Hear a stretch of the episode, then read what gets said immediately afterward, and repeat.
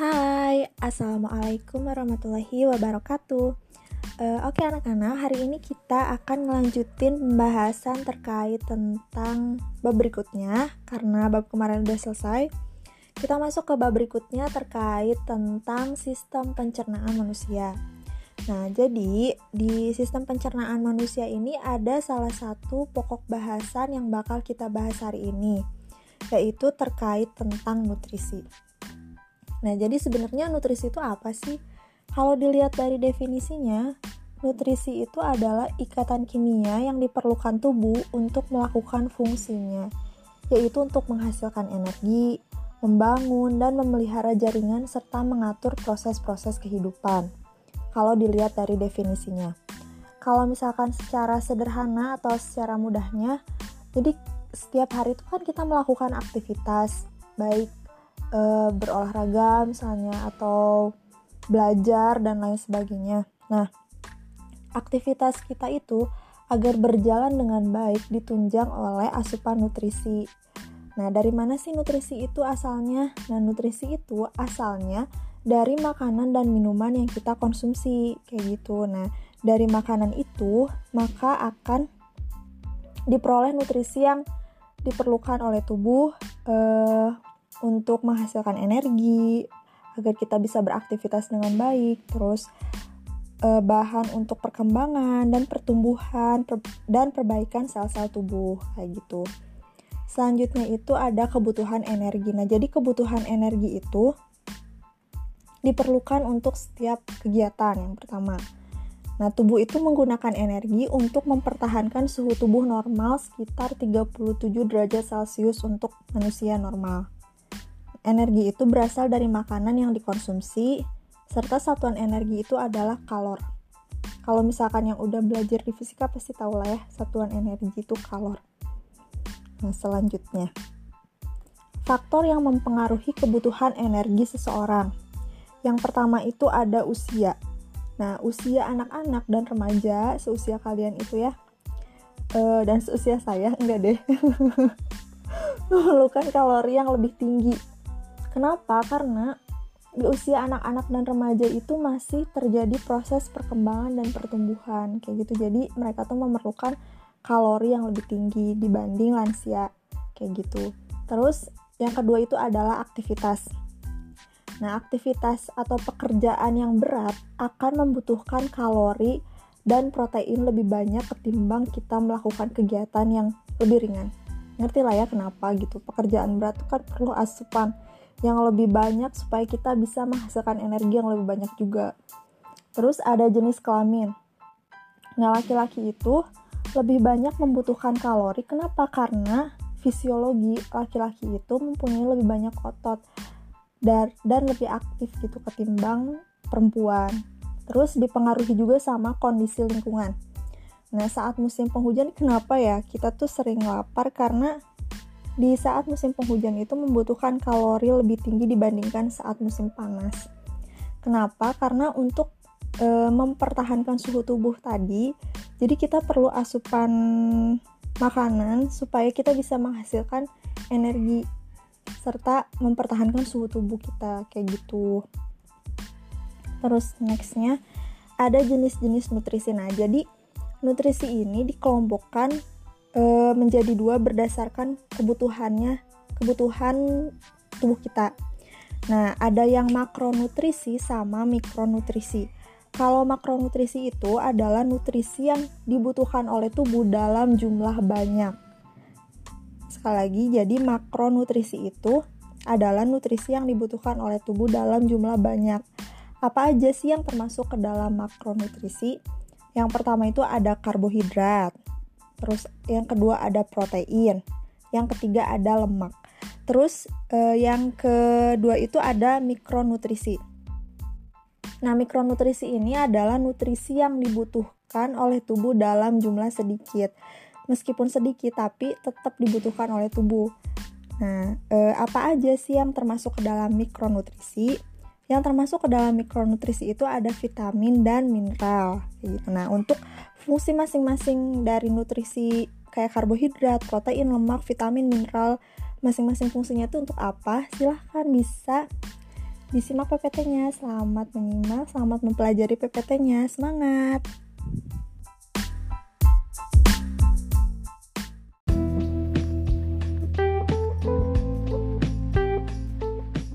Assalamualaikum warahmatullahi wabarakatuh. Oke anak-anak, hari ini kita akan melanjutkan pembelajaran terkait masih terkait tentang sistem pencernaan pada manusia. Cuma kalau di minggu kemarin itu kita ngebahas terkait tentang saluran pencernaan atau organ pencernaan utama pada sistem pencernaan manusia.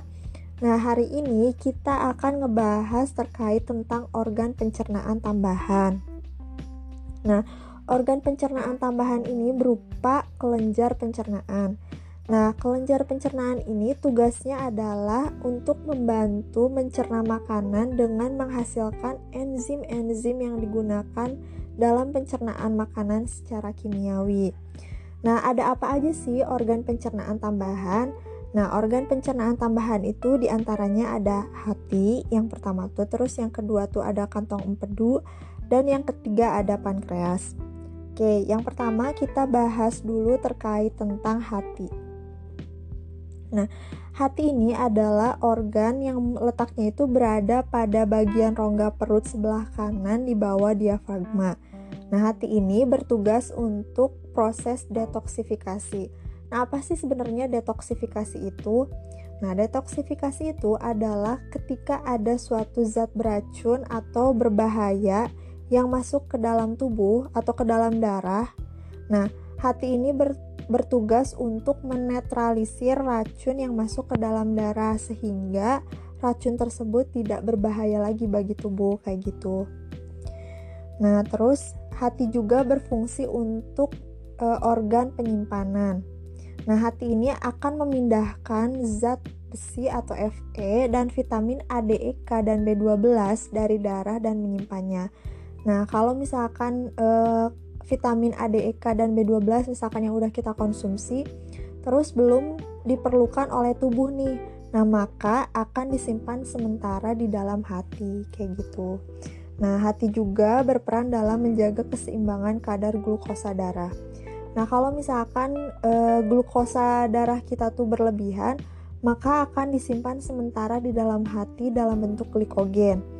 Nah, kalau misalkan kita kadar darahnya itu rendah, eh kadar glukosa dalam darahnya itu rendah, maka yang si gli, e, glikogen tadi itu akan diubah lagi menjadi glukosa sehingga e, kita memperoleh energi yang diperlukan oleh tubuh. Nah, karena kan glikogen itu adalah salah satu e, sumber energi yang dibutuhkan oleh tubuh kita kayak gitu.